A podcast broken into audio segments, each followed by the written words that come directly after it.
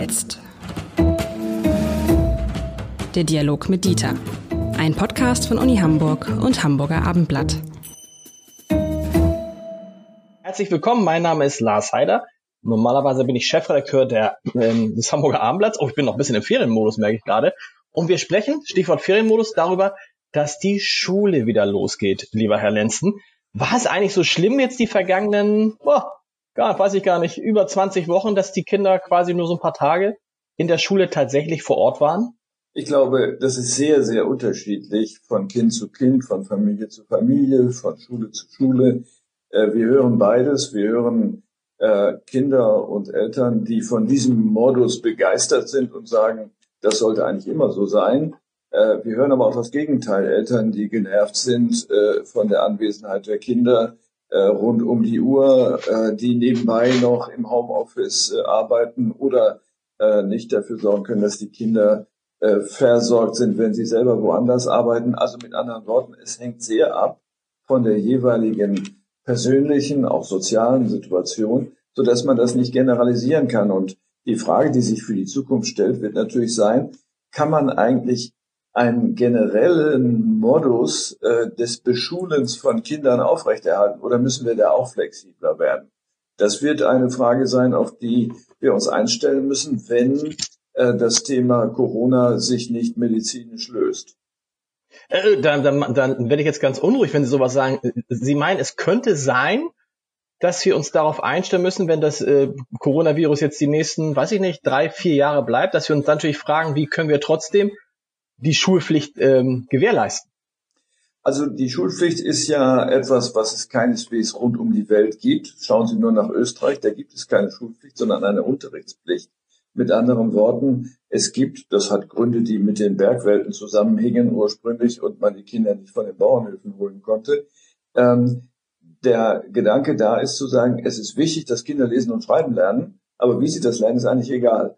Äh, mit anderen Worten, äh, die Eltern mussten und müssen im Zweifelsfall nachweisen, dass die Unterrichtspflicht äh, tatsächlich erfüllt wird. Das kann man beim Lesen und Schreiben natürlich machen und bei anderen äh, einfachen Geschichten, weil die Eltern das können oder es vielleicht eine andere Möglichkeit in der Kommune gibt, solche Probleme zu lösen. Das wird schwieriger, je weiter äh, man aufsteigt in dem äh, Prozess der Schule. Äh, und wir wissen auch nicht gut genug, äh, empirisch jetzt, wie die Lernresultate im Vergleich zueinander sind. Aber es ist nicht selbstverständlich, eine Schulpflicht durchzusetzen, äh, wenn, und ich sage deutlich, wenn äh, die Verhältnisse es äh, notwendig machen zu entscheiden, Gesundheit oder Bildung. So, das ist ein Scheingegensatz, das ist vollkommen klar, aber das muss immer im Auge behalten werden. Wir wissen noch viel zu wenig, ob es zu gefährlich ist, in die Schule zu gehen oder nicht. Und äh, wir reden immer über die Kinder und ihre Eltern, aber die Lehrer haben natürlich auch Rechte. Äh, und zu Recht weisen ja die Gewerkschaften darauf hin, äh, dass man bitte auch an die Arbeitsplatzsicherheit der Lehrer und Lehrerinnen denken muss.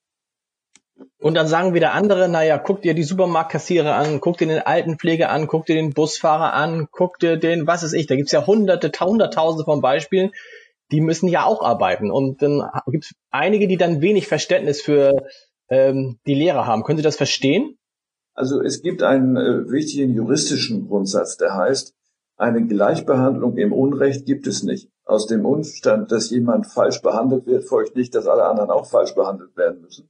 Mit anderen Worten, äh, aus dem Umstand, dass äh, jemand an der Kasse sitzen muss, kann ja nicht folgen, dass alle anderen auch ihren Beruf wahrnehmen müssen, sondern wir müssen immer in dem Einzelfall sehen, wie können wir die Sicherheit für die Beschäftigten so hoch treiben wie nur irgend möglich. Und da wird es Unterschiede geben, ja, das ist so.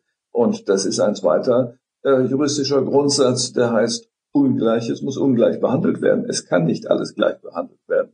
Das heißt nicht, dass der Gleichheitsgrundsatz nicht gilt, sondern die Verhältnisse sind eben unterschiedlich. Finden Sie es denn jetzt verantwortlich, die Schule, so wie es in Hamburg geplant ist, im nahezu kompletten Umfang wie vor Corona wieder aufzunehmen?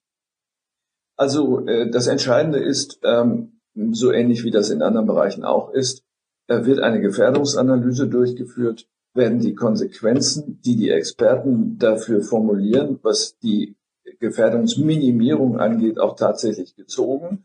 oder wird das lasch gehandhabt, wie wir das ja in anderen Lebensbereichen durchaus sehen? Äh, das ist die wichtigste Voraussetzung.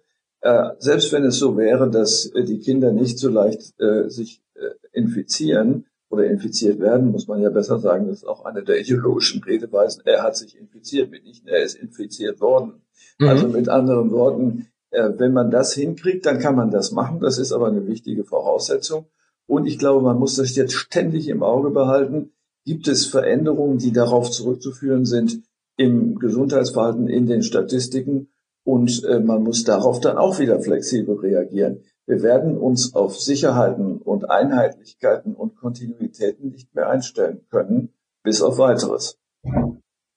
Interessant war ja, dass man bei den Schulen so lange gewartet hat. Alle möglichen anderen Sachen sind schon geöffnet worden, Restaurants, Bars, vieles ist ja wieder nicht so wie vorher, aber es läuft wieder. Und der, der Schulsenator in Hamburg sagt ja, wenn wir jetzt was schließen, müssen die Schulen diesmal als letzte dran sein, weil nochmal können wir den Schülern das nicht zumuten, weil wir dann riskieren, dass da eine verlorene Bildungsgeneration entsteht. Teilen Sie solche Einschätzungen?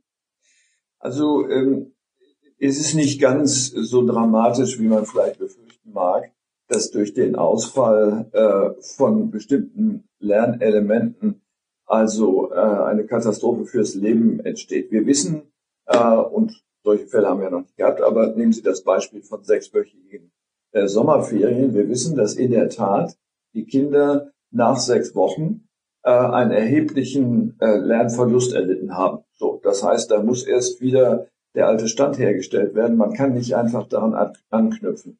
Das ist aber. Wie lange braucht man da? Wie lange braucht man da? Wie lange braucht also, man da, also um den alten Stand?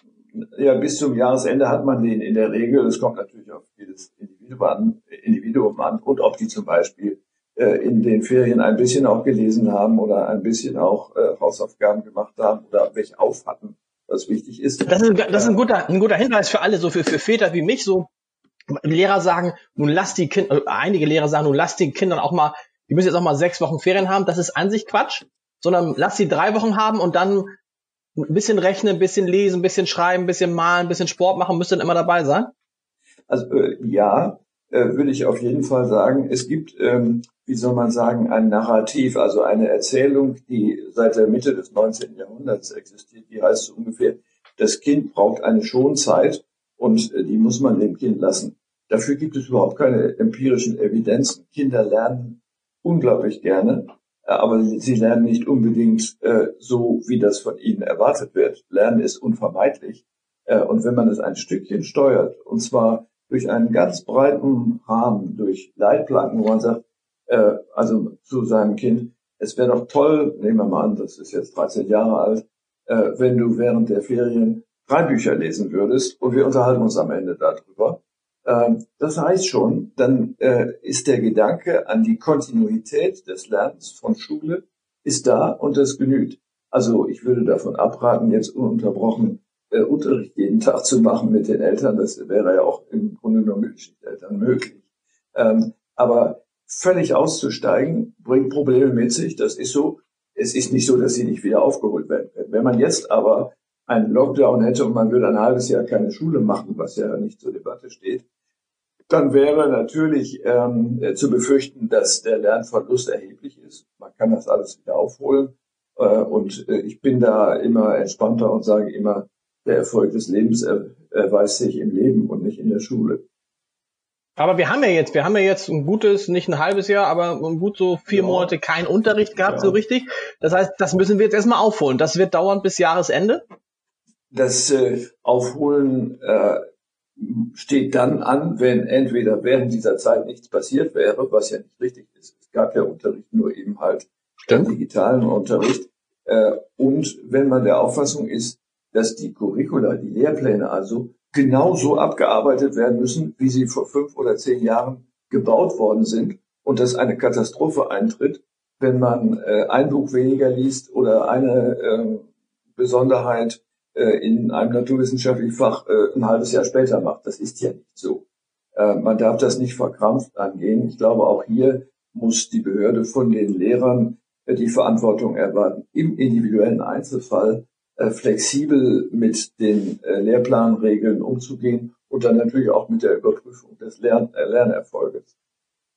Ich habe mich die ganze Zeit gefragt, während des Lockdowns, wie wichtig so ein Präsenzunterricht eigentlich tatsächlich ist. Also wie wichtig es ist, dass man dem Menschen äh, mal, äh, im, von Angesicht zu Angesicht gegenüber sitzt. Da habe ich mir gedacht, vielleicht ist es gar nicht so wichtig, zumindest je älter die Kinder werden, oder? Es gibt äh, leider äh, wenig bis gar kein empirisches Wissen darüber, ähm, ob der Lernerfolg, wenn man nur auf den schaut, der Lernerfolg in den Fächern davon abhängt, ob man präsentisch oder nicht präsentisch unterrichtet. Teile Ihre Auffassung, dass ähm, der Unterschied wahrscheinlich nicht besonders groß ist. Aber Schule hat natürlich auch noch andere Dimensionen, wie im Übrigen auch Universität, dass sie äh, auch ein sozialer Raum ist, in dem Menschen miteinander umgehen äh, indem sie auf dem Schulhof sind oder äh, in anderer Form miteinander kommunizieren, interagieren, sich kennenlernen, äh, ihre Grenzen erfahren auch, äh, aber auch ihre Möglichkeiten erfahren. Äh, das ist etwas schwieriger digital zu machen. Aber ich bin völlig sicher, dass auch hier etwas entstehen wird. Es gibt äh, ansatzweise ja jetzt sowas, wenn Sie so wollen, wie einen digitalen Schulhof oder äh, eine digitale Mensa, da gibt es nichts zu essen, aber man kommt ins Gespräch. Und hier sind im Übrigen natürlich auch die Softwarefirmen aufgerufen, sich was auszudenken, dass auch die Pausen im Grunde ein Thema für Digitalität sein könnten, so dass tatsächlich dieses Soziale auch abgebildet wird. Da sind wir noch nicht so weit, aber das kann man sich auch vorstellen. Nun muss man sagen, ein Lernprozess muss ja nicht von äh, 8 bis äh, x Uhr laufen und sonst wäre er erfolglos. Äh, schauen Sie sich nur allein den Schulbeginn in Deutschland an fast überall international beginnt man um neun und nicht um acht Uhr.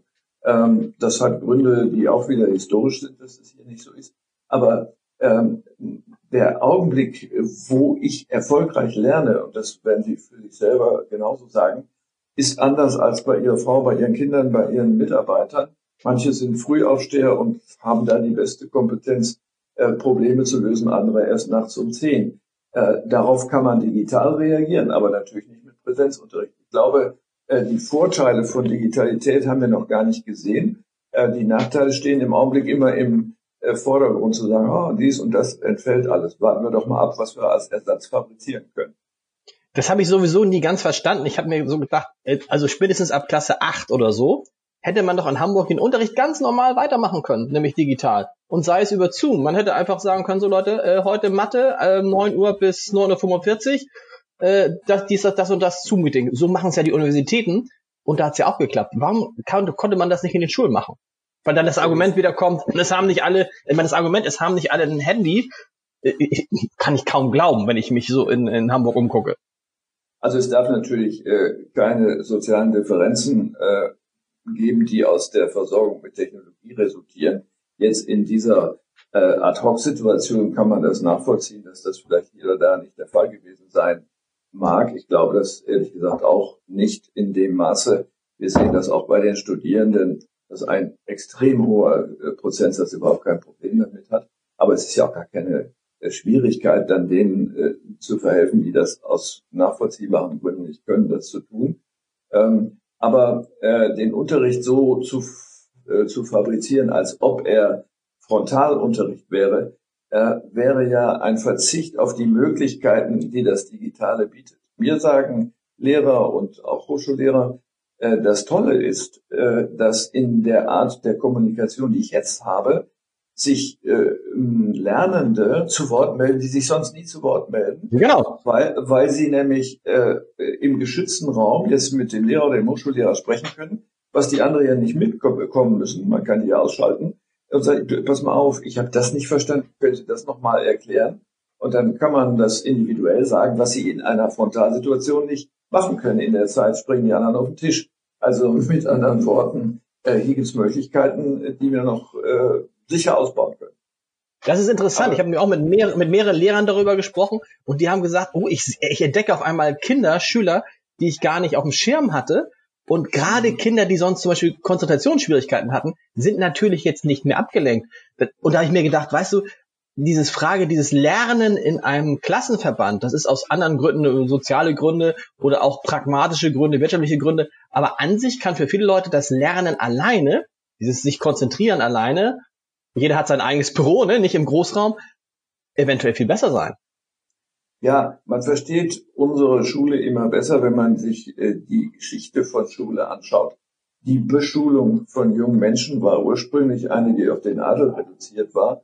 Und da hatte jedes Adelshaus, hatte seine Hauslehrer, die kamen ins Haus oder wohnten sogar da. Und es gab Einzelunterricht. So, dann kam der Gedanke mit äh, der französischen Revolution äh, in Europa und äh, in Preußen mit dem preußischen Landrecht, äh, dass auch äh, die Kinder auf dem Lande ein Recht haben, äh, ausgebildet zu werden und dass das dem Staat auch nützt. Und das konnte man ja nicht anders machen, als das zusammenzuführen. Man kann ja nicht für jeden einen Hauslehrer bereithalten. Und dadurch ist das entstanden. Das ist eine ganz pragmatische Überlegung. Aber es hat sich ständig so gehalten, obwohl man es auch früher hätte schon beenden können oder ändern können. Auch teilweise hätte man ja frontal oder Klassenverbandsunterricht machen können und Einzelunterricht. Äh, in der Zeit der Reformpädagogik in der Weimarer Republik hat es viele Experimente gegeben, die in diese Richtung gegangen sind, äh, die sogenannte Unterrichtsform zu verändern. Das ist aber alles wieder zusammengesunken nach dem Ende des Zweiten Weltkriegs, wo man eigentlich angeknüpft hat an den Schultyp des späten 19. Jahrhunderts. Können Sie mir nochmal erklären, vielleicht ist es auch böse, ich habe so den Eindruck, überall wird diese Krise ja auch als Chance gesehen und zu gucken, was kann man anders machen, an den Universitäten insbesondere. In der, in der, Im Schulumfeld ist die Krise vor allen Dingen erstmal eine Krise. Und man versucht jetzt nicht das Beste draus zu machen, sondern mh, hm, mal gucken, hoffentlich klappt das, oh, wir haben alle Sorgen und so. Ist das irgendwie äh, spezifisch Schule? Also wenn das so ist, äh, und jetzt äh, drehe ich mal die Rolle um, muss man natürlich überlegen, wer befeuert auch dieses äh, Gejammer? Sind es nicht auch ein Stück weit die Medien, die natürlich auf der Suche nach Beklagenswertem auch unter anderem in der Schule landen und sagen, es ist alles ganz schrecklich. Ähm, aber dann müssen Sie aber, dann müssen Sie auch an der Uni landen. Dann müssen Sie aber auch an der Uni landen. Mir, mir ist es aufgefallen, also man hat das Gefühl, also die Uni hat das gleiche Problem wie die Schule in einem viel größeren ja. Maßstab. Ne? Also 40.000 mhm. Studierende in Hamburg oder mehr als 40.000. Mhm. Und da habe ich mir neulich gedacht, wir haben gar nichts jetzt irgendwie gehört und gelesen oder so schlimme Sachen. Das, es, es wirkte, als würde das Semester sei ganz normal durchgegangen. Also, also nichts. Ich habe von der von ist das auch so. Weil verrückt. ist das auch so. Ja, das ist so. Äh, es gab schwerste Bedenken am Anfang, aber ich kenne viele, die sagen, also so ähnlich wie Sie das von dem Lehrer berichtet haben, das ist ja toll, das habe ich ja noch nie gemerkt, dass man das und das machen kann. Viele hatten auch Angst vor dieser Technik. Das sagen, ich beherrsche das nicht, das wird dann deutlich, das ist aber peinlich und so weiter. Ähm, und äh, das äh, glättet sich jetzt. Die Technik ist ja nicht wirklich schwierig. Das geht mir selber auch so, ich unterrichte ja nicht. Aber im administrativen Bereich muss man sich auch erst daran gewöhnen. Aber das ist ähnlich wie Autofahren oder Segelfliegen oder sonst was. Mit anderen Worten, das kann man sich schon reinziehen und dann läuft es auch glatter. Da hätte ich keine Bedenken. Aber wir müssen einfach äh, mit Optimismus in solche Situationen gehen, sagen, was machen wir jetzt? Was haben wir für neue Chancen? Ja. Sage, und fehlt er, fehlt er an den, fehlt er an den, fehlt er an, fehlt er an den Schulen? weil es da eine Gewerkschaft gibt, die per se äh, pessimistisch ist mit der GEW. Das, Selbst der Deutsche das, Lehrerverband ist ja eher. Ne? Ja, das weiß ich nicht so genau. Also äh, sicher gibt es einen Unterschied, je nachdem, welche politische Orientierung äh, sich zu Wort meldet äh, in der Frage der Be Bewertung von Präsenz oder Nichtpräsenz. Das mag alle möglichen Gründe haben, das weiß ich nicht. Äh, ich sehe aber auch bei den Gewerkschaften, also auch gerade bei der GEW, dass sie sagen, ähm, aber bitte äh, jetzt hier nicht Präsenz auf Teufel komm raus auf äh, Kosten unserer Kolleginnen und Kollegen, die da äh, Infektionsrisiken ausgesetzt werden. Das Risiko für den Lehrer ist ja viel größer als für die Kinder, weil er 30 Kindern konfrontiert ist oder 20 ähm, und die im Zweifelsfall ihn anhusten und nicht umgekehrt. Ähm, also mit anderen Worten, da ist, glaube ich, auch noch nicht das letzte Wort gesprochen. Aber es gibt Frühfestlegungen in dem Sinne, und ich würde da einfach optimistischer rangehen und das auch erwarten äh, von Medien, dass sie sagen, lass uns doch mal gucken, was wir alles daraus machen können. Und wenn Sie zum Beispiel äh, erzählen, dass äh, Ihre eigene Redaktion auch sehr stark im Homeoffice ist, das ist jetzt kein Unterricht, äh, aber doch nicht so fern, äh, dann ist es ja auch interessant zu sagen, was haben wir daraus gelernt? Was konnten wir damit machen, außer dass wir Mieten sparen? Das ist ja auch schon was. Ähm, aber was ist besser geworden dadurch? Und was ist unersetzlich? Also der kleine ähm, das kleine Gespräch auf dem Flur oder in der Kaffeeküche, ja, richtig, das braucht man. Dann müssen wir dafür eben andere Formen finden und sagen, genau. von 10.30 Uhr bis 11 Uhr ist Kaffeeküche am, äh, am Computer. Sie haben ja recht, ich meine, wir werden es glaube ich noch sehen, dass wir dass wir das, was wir jetzt schon als revolutionär empfinden, wird doch in fünf bis sechs Jahren normal sein und wir werden noch ganz andere Formen haben. Stichwort Fernunterricht, Sie haben es ja angesprochen. Warum muss man denn immer alle zur gleichen Zeit? Jeder dann, wann es am besten kann, ruft sich dann seine Stoffe ab und so. Das wird doch perspektivisch so kommen, oder? Das ist äh, dann der Fall, wenn wir über Inhalte reden, äh, die sozusagen geliefert und rezipiert werden. Aber wenn es um Interaktion geht, muss sie natürlich zu einer bestimmten Zeit stattfinden äh, und nicht, wenn der Lehrer schläft oder der Schüler schläft. Also äh, da muss man natürlich schon Formen der Gleichzeitigkeit haben. Aber das Entscheidende ist auch hier wieder mischen, flexibel sein, äh, an die Menschen anpassen. Ich glaube, dass äh, die Chance von mehr Gerechtigkeit im Grunde sogar gegeben ist, wenn wir es schlau anfangen. Herr Lenzen, ich danke. Wir freuen uns auf den nächsten Dialog mit Dieter in zwei Wochen. Bis dahin. Tschüss.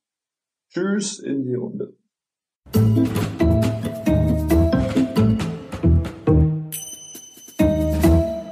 Weitere Podcasts vom Hamburger Abendblatt finden Sie auf abendblatt.de slash podcast.